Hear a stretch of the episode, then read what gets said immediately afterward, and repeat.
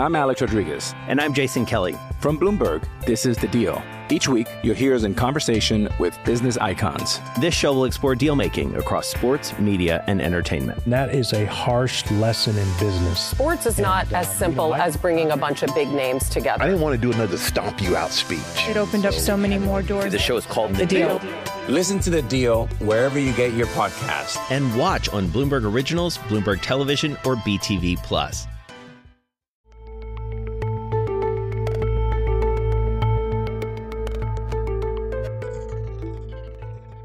Hello and welcome to Out of Office. I'm your host, Malika Kapoor. It's probably been the strangest work year of my life, you know, and I'm what am I? I'm 58. I've been in work since I was 21, so you know, 37 years. My guest today is Mike Flewitt, the CEO of McLaren Automotive. He joined me from his home for a chat about his career, getting through the pandemic, and some of the difficult decisions he's had to make this year. But having to accept that we had to take cuts to that team that, that we'd built, and frankly, that team that had built that success, that was a huge setback. I'm desperately proud of this team. Despite the challenges he's faced in his lengthy career, and you'll find out he has had a few, Mike remains an optimist. It is true that when you manage through those times, they give you strength and they give you confidence. That that, that statement about it's always it's always darkest before they turn on the light is, is really true. I had a wide ranging chat with Mike. We spoke about the future of cars. But nonetheless, we will move to EV. But for the next 15 years, I would say, 15, maybe even 20 years, hybrids are going to be the, the link between the technology that we've all known and, and pure EV in the future. His roots, he's from Liverpool. And you, you walk around the streets, you walk around Strawberry Fields or Penny Lane, or all these places that people know from the songs I mean, Penny Lane is where I used to go drinking when I was a student. Um, you know, so they are part and parcel of Liverpool. I don't know anybody from Liverpool who doesn't like and enjoy the heritage that, that is that is part of the Beatles. And since he's from Liverpool, I had to ask him about the incredible season Liverpool Football Club has had. As you say, we won the won the league this year. I think after twenty something years we've been waiting. So it's been a long wait. Here's my conversation with Mike Flewitt.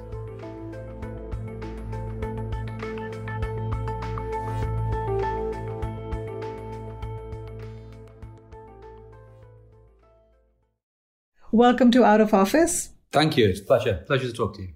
You are one of the most senior people in the automotive industry anywhere in the world.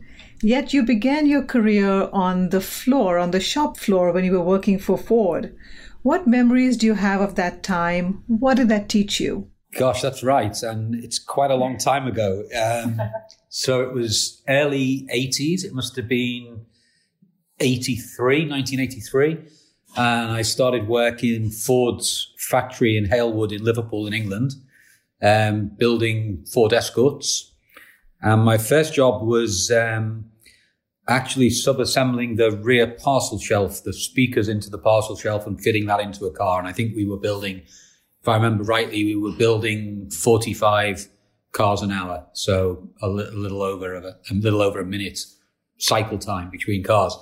I mean, it, it was interesting. I, I'd gone to university. I, would stayed at university for a year and I'd, I'd, dropped out after a year. I didn't enjoy university as a, as a theoretical, um, mm-hmm. academic exercise. I went back in, in, you know, years later and studied in parallel with working and, and loved it because it was relevant. But I went into the factory and I think there's two things, and they're the two things that have stuck with me through my life in automotive. One is you're working with cars, with engineering. And okay, in those days, I was working with my hands on the production line. And the other, you're working with people, a lot of people in those days. I think there was about 30 of us in, uh, in, in that section of the production area. Um, and I like working with people, you know, and working with cars and working with people are the two things that have been consistent all the way through my career. Um, it was a very, how do I describe that? Liverpool in, in a factory in the 80s was quite a rough environment. Um, you, know, a, lot, a, lot of banter, a lot of um, a lot of conversation going on between people all the time. So you were always going. It was it was an exciting, challenging time, and I, I enjoyed it. But I've, after I think it was after about eighteen months, I was lucky enough. I applied for what was effectively a trainee role as a foreman um, and was lucky enough to be accepted. And in fact, Ford put me through three years of training then. I did some engineering qualifications, some supervisory qualifications, and came back four years later as a foreman. Um, and that was really my, my step up from the production line and, and, and gave me the opportunities that, that then developed. I then went on into other production management roles, production engineering roles, and, and, you know, moved my career on from there. But, um, yeah, I'll never forget, and I can I can think of it now. I, I, will never forget the times on the production line and the things that mattered to you. Um, you know, so they, they they do form how you feel. You get to a position like mine now, I can walk around the factory and relate to it completely because that was my you know that was my environment not that long ago. You've been there, so you know how it uh, how it feels. You're from Liverpool, and whenever people think about Liverpool, typically they think about, uh, well, football. And congratulations, you've had an incredible year. And uh, my son and my husband are huge Liverpool fans, so I know all about that. And, uh, and the Beatles. Yeah. So are you a fan of both football and the Beatles? Absolutely. And, and you know, they, it, it is a bit of a cliche, but it's also completely true. If you go down into um, the city centre in Liverpool. You go out down to the pubs. The Cavern pub where the Beatles played is still there, um, and people still go. And you, you walk around the streets, you walk around Strawberry Fields or Penny Lane or all these places that people know from the songs. I mean, Penny Lane is where I used to go drinking when I was a student. Um, you know, so they are part and parcel of Liverpool. I don't know anybody from Liverpool who doesn't like and enjoy the heritage that, that is, that is part of the Beatles. And then from football, you grow up in Liverpool, either supporting Liverpool or Everton. It's like a lot of, a lot of cities or a lot of countries, there'll be two things, you know? And in Liverpool, it's, it's Liverpool and Everton. Everton are the slightly, uh, older, um, football club, both very, very passionate supporters. And I grew up supporting Liverpool, as did my father and my brother. And we used to go to, to go to the match when I lived in Liverpool when I was younger. As you say, we won the, won the league this year. I think after 20, something years we've been waiting. So it's been a long wait. Right. Yeah. We've had celebrations at home as well, so I understand. Were you a motorsport fan growing up? What was your childhood like? I, I wasn't. I don't come from a, a, a, background with cars at all. My father was an academic, was a headmaster. My brother's a, a, a lawyer. He's now a judge. My sister's a teacher. So other, other than my, my, my mother and father were lucky enough to have uh, cars when we were kids and drove. And then dad taught me and my brother and my sister to drive. And we all passed our tests first time with just tuition from my dad, um, which is probably, wow. probably more his teaching skills than his, his, uh, his automotive. But there's no automotive tradition. I just grew up, um, as a young teenager. I was into cycling. I'm partly cycling, but partly I used to buy bikes, take them apart, restore them and build them for friends and and this kind of oh, thing. Really? And when I, when I turned 17, I, I got my first car and I, I, I worked on that and sort of restored it and sold it on. What was your first car? What what model? What was it? It was called a Triumph Herald. It was a convertible Triumph Herald. So they look very old fashioned now, um, but retro and cool. It was cool at the time. Yeah, it really was. And so no, that interest was was mine, and I guess my friends in Liverpool had similar interests. And I wasn't into motorsport until, gosh, really until five or 10 years ago. I would, I would go and watch some races, but not, not many. Um, you know, the first race I can actually remember watching was Ayrton Senna when he raced for Lotus in, um, in 1986 at Brands Hatch. I remember that. Um, but I didn't get into motorsport myself until 2015. And, um, really? So I was, gosh, I, would already passed, just past 50 then. Um, and we'd restored, I, I, I, very much like restoring old Lotuses. They're sort of very light and very, uh-huh. very engaging cars to drive.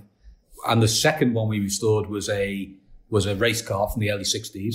And my wife and I decided, well, let's go and get race licenses and we can test this car. And then when we'd done that, we got drawn in and we did our first race together in in May 2015. Who's better, your wife or you? She's quicker. Yeah. so um, I I still race historic cars. I raced my Lotus Elan weekend before last in the UK, and I've got three historic Lotuses that I race as a hobby now. But my wife Mia has gone on to race McLarens. She races a McLaren GT4, and wow. um, the last in 2018 and 2019, she won the McLaren Championship outright. Wow. Um, and this year she's racing in, in British GT. And in the two races so far, she's had one win and one second.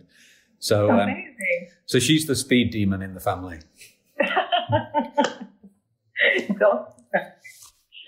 Let's talk a little bit about the lockdown now. What's it been like for you, A, on a personal basis? We've all been working from home for quite a while now.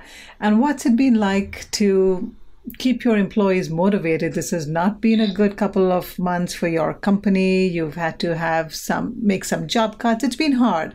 So, how do you, as a business leader, keep your employees motivated? It's probably been the strangest work year of my life, you know, and I'm, what am I? I'm 58. I've been in work since I was 21, so you know, 37 years.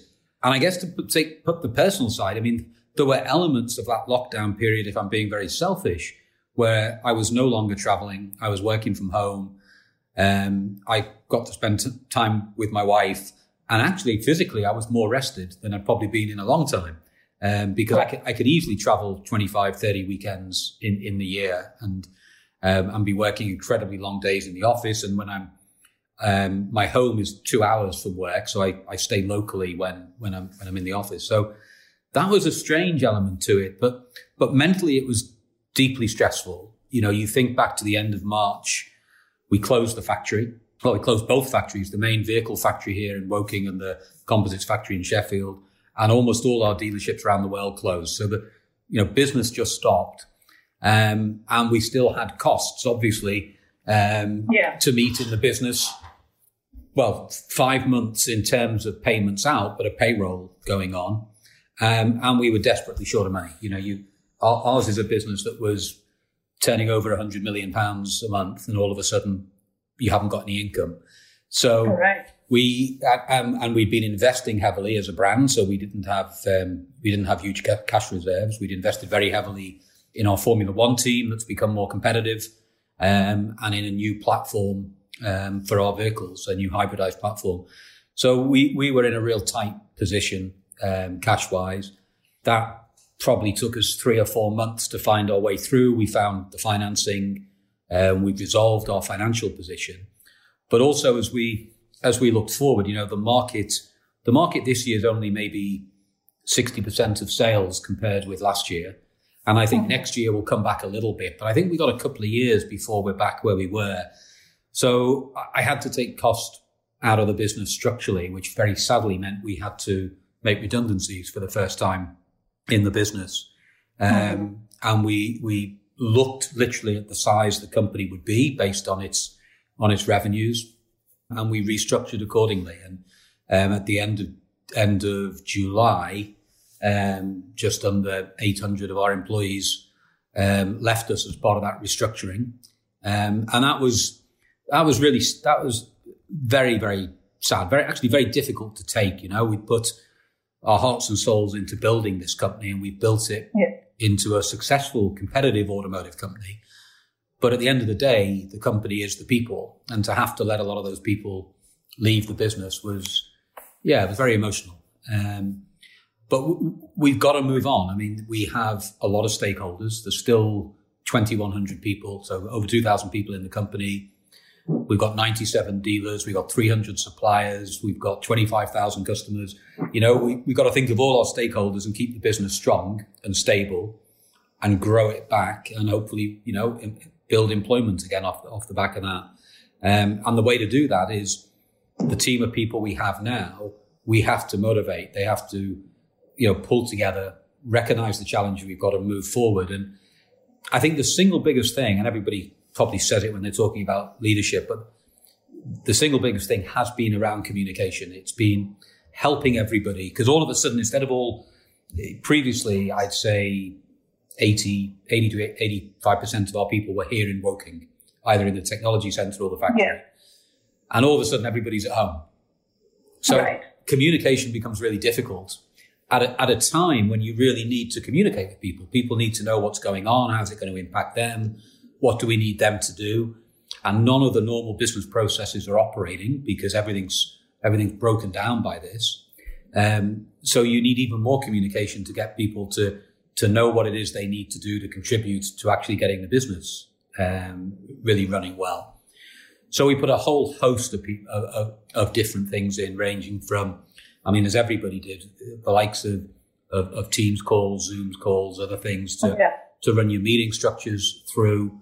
We put a whole cascade of communication with our employees. We've also done a huge amount around customer communications. You know, I'm, whether it be writing to, to customers, we've done Teams calls with them. All our regional teams have done calls with customers, inviting them to join us We've produced endless videos and, and sort of um, like podcasts of just updating them on design or on product or on what people are doing.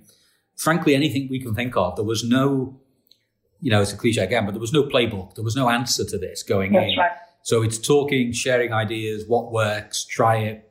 And everybody was desperate for to, to stay engaged um, and have communication. So, you know, it was it wasn't easy to satisfy people, but it was kind of easy to please people because everybody wanted to to understand better. So a lot a lot of energy went into it, and and frankly, I, I've been delighted. I've been really positively impressed by the morale of people as they've been coming back into into the technology center and the production center and talking to people. Given what everybody's gone through, considering all of that, the morale and motivation of people is just amazing. I mean, how the positivity is it, it's quite inspiring to, to see.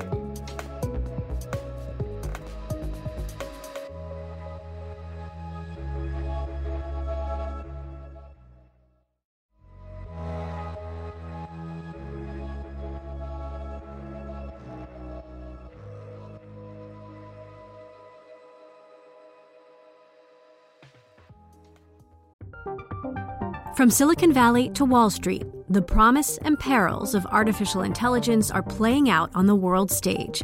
But what will the next phase of AI adoption look like? Which companies, from big tech to startups, will dominate? And where do the risks and unintended consequences lie? I'm Emily Chang.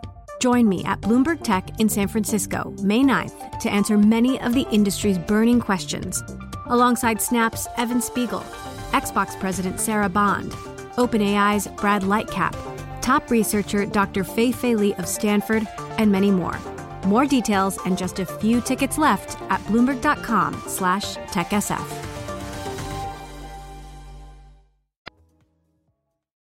You obviously value communication a lot as and that's a priority for you as a business leader. Is there a particular mentor or a few mentors who've inspired you to be the kind of leader you are? There are people who I've worked for. Yeah, yes, there are, but sort of not, maybe not officially. You know, we've not sort of said, I'm mentoring Mike, but I, I, I yeah, when, I, when yeah, when I've worked with people I admired, you, you can't help in a way start adopting and copying things you've seen them do successfully and build in. So I worked with a guy right.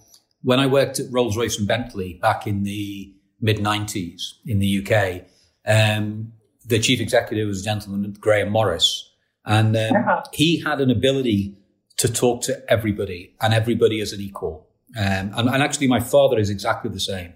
They, it, it, doesn't matter whether they would be talking to the, the king in the country or, or, or, or talking to the, the, poorest person in the country mm. or, or age. They just talk to them as equals. And it's lovely to see how people respond to that. And Graham could be talking to the board of directors of the company or he could be talking to the guys on the shop floor. And he immediately engaged. He could immediately communicate and relate to the people he was talking to. And as a, and, and as a consequence, people, people really bonded and gelled with him and you could, he could lead them because they related to him so well.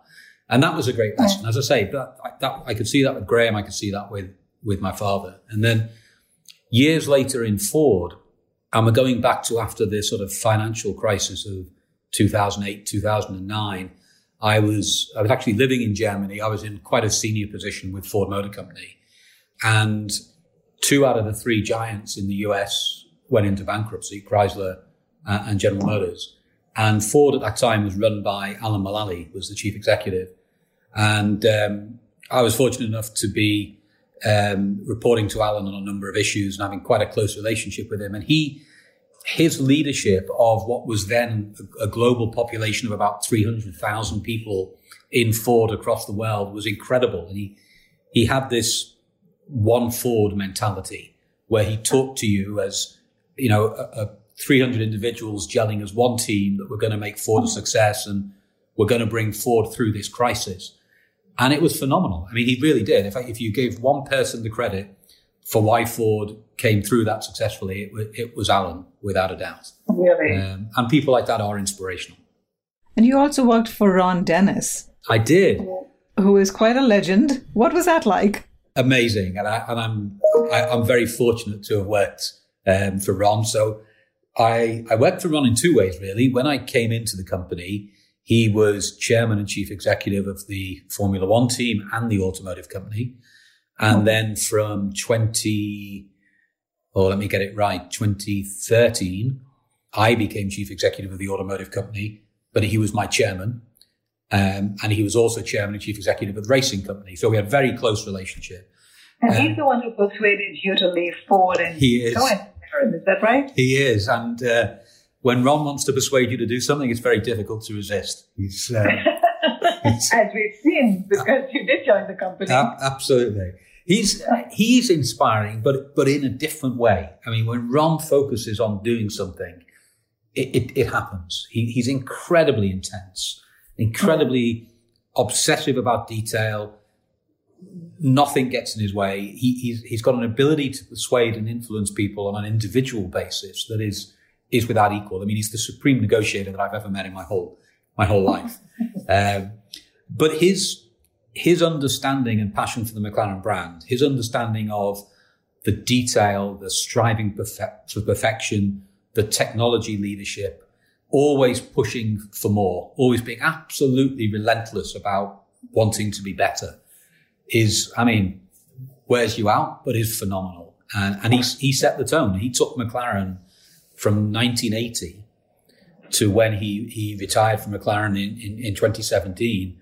He took it from a, a, small, a small team in, in a small business unit in Woking to a, you know, the, the global motorsport success that it is, the automotive company, over three and a half thousand employees. Um, and and it was his personal drive that that, that, that took it there. So um, yeah, I've been very fortunate to work for some great people. McLaren keeps on innovating, and I know you're committed to an electric future. Tell us about that. I know it's still a way off when it comes to motor racing and electric vehicles, but what are your plans for that?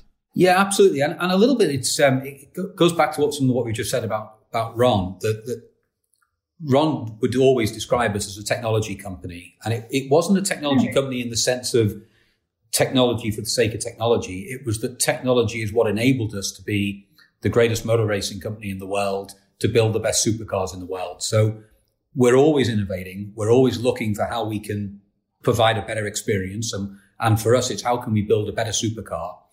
Well, the answer is frankly, by continuing to harness technology to, to do that. And whether it be the the lightweight carbon fiber structures that our cars are built around that make our cars lighter, stronger, safer as a consequence, or the move forward with, with powertrain technology. And I mean, I, I think it's an, an inevitability that we will be driving EV cars globally across all segments one day, including supercars, which I still find the hardest um, to accept. I mean, I've driven lots of EV cars as commuter cars, you know, and, and, oh. and they're, they're excellent. They're, they've got lots and lots of advantages. For a supercar, it's a bit more challenging because there's a whole range of elements that make the car compelling. The, the noise, the vibration, the feel.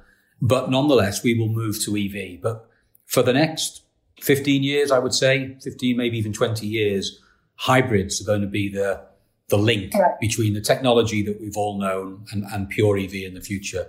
So we've designed a new um, lightweight hybrid platform for our supercars. We'll launch the first one at the start of next year.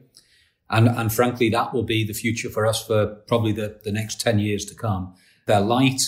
They're clean in terms of emissions. They have EV capability, but I'd still argue most compellingly, they're just incredible supercars to drive. Now, McLaren Racing and McLaren Automotive, they are linked, aren't they? I mean, at least in terms of perception from outside, you know, a lot of people even confuse them for being exactly the same company. How does the performance of the racing team affect your day to day operations, if at all? We are two separate companies, the automotive company and, and the F1 racing company. Uh, Zak Brown is the chief executive of the racing company. Um, we have common shareholders, so we're, we're, linked. We have a common brand. Zak's office is across the corridor from from my office here, and we're, we're, we're great friends. We just send each other WhatsApp messages um, this morning because he's been out in Indy o- o- over the weekend as the team raced at, uh, at Indianapolis. The, there's a link. You know, you know, the the brand is common. We have a number of common partnerships with people like Richard Mille, um, with Gulf, who we've recently signed with. Um, we share some engineers, some technology across the business, mainly in the areas of things like aerodynamics, control systems, structures. Our customers in the automotive company love Form- Formula One, and they're delighted to see how successful McLaren were in, in Formula One racing last season and, and started this season incredibly well. And um, well, Zak's drivers all drive our cars. So um, Lando Norris and Carlos Sainz both drive McLaren supercars as their as their choice. So you know, lots lots of links, but we are distinct companies as well. Mike, have you ever had any setbacks in your career? And if so, what's been your tool for getting back on your feet? Yeah, sure, sure, sure, I have, and um, different things at different times. But you know, I would have to say this year has been, you know, one of the biggest challenges. If you think we launched this company in mid 2011, um, mid 2011, we sold our first car, opened our first dealership, and we've gone from there building year on year on year to the point in 2019, we'd grown our sales by another 11%.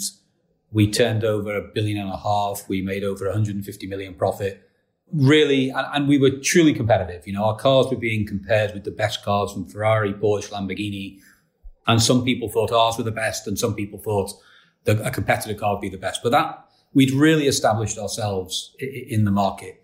And having to go through what we have, and not so much the financial stress or even the reduced sales, but having to accept that we had to take cuts to that team that, that we'd built. And frankly, that team that had built that success, that was a huge setback. I mean, that, you know, that did make me personally pause for thought as to, do I want to do this again? You know, do I, have, have I got the will to, to do this, to rebuild this? I think it only took me about 24 hours to say, yes, I have. I, I'm, desperately proud of this team. Um, yeah. I want to be a part of us building it back. But that was an it was an that was an enormous setback. That was that was hard hard to accept.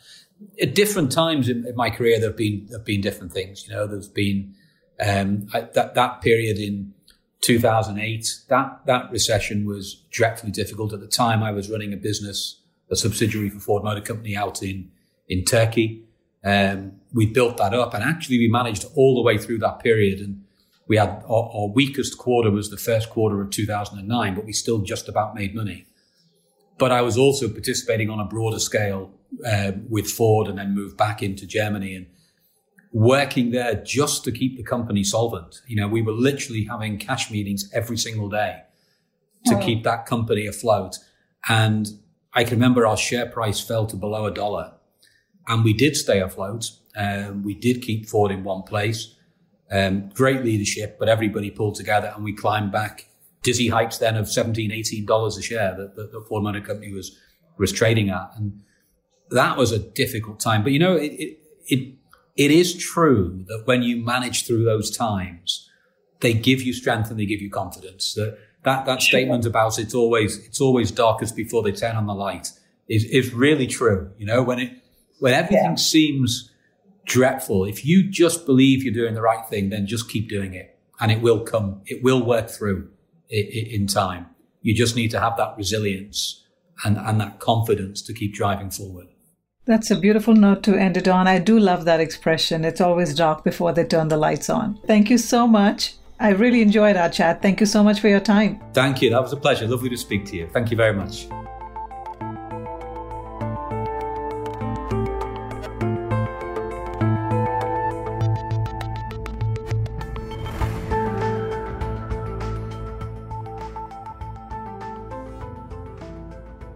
That was Mike Flewitt, the CEO of McLaren Automotive. And that's out of office for this week.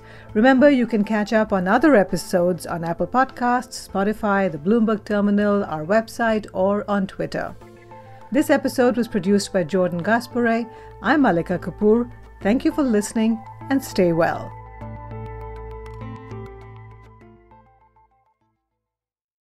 I'm Alex Rodriguez. And I'm Jason Kelly. From Bloomberg, this is The Deal. Each week, you'll hear us in conversation with business icons. This show will explore deal making across sports, media, and entertainment. That is a harsh lesson in business. Sports is not uh, as simple as bringing a bunch of big names together. I didn't want to do another stomp you out speech. It opened up so many more doors. The show is called The, The deal. Deal. Listen to The Deal wherever you get your podcast. And watch on Bloomberg Originals, Bloomberg Television, or BTV Plus.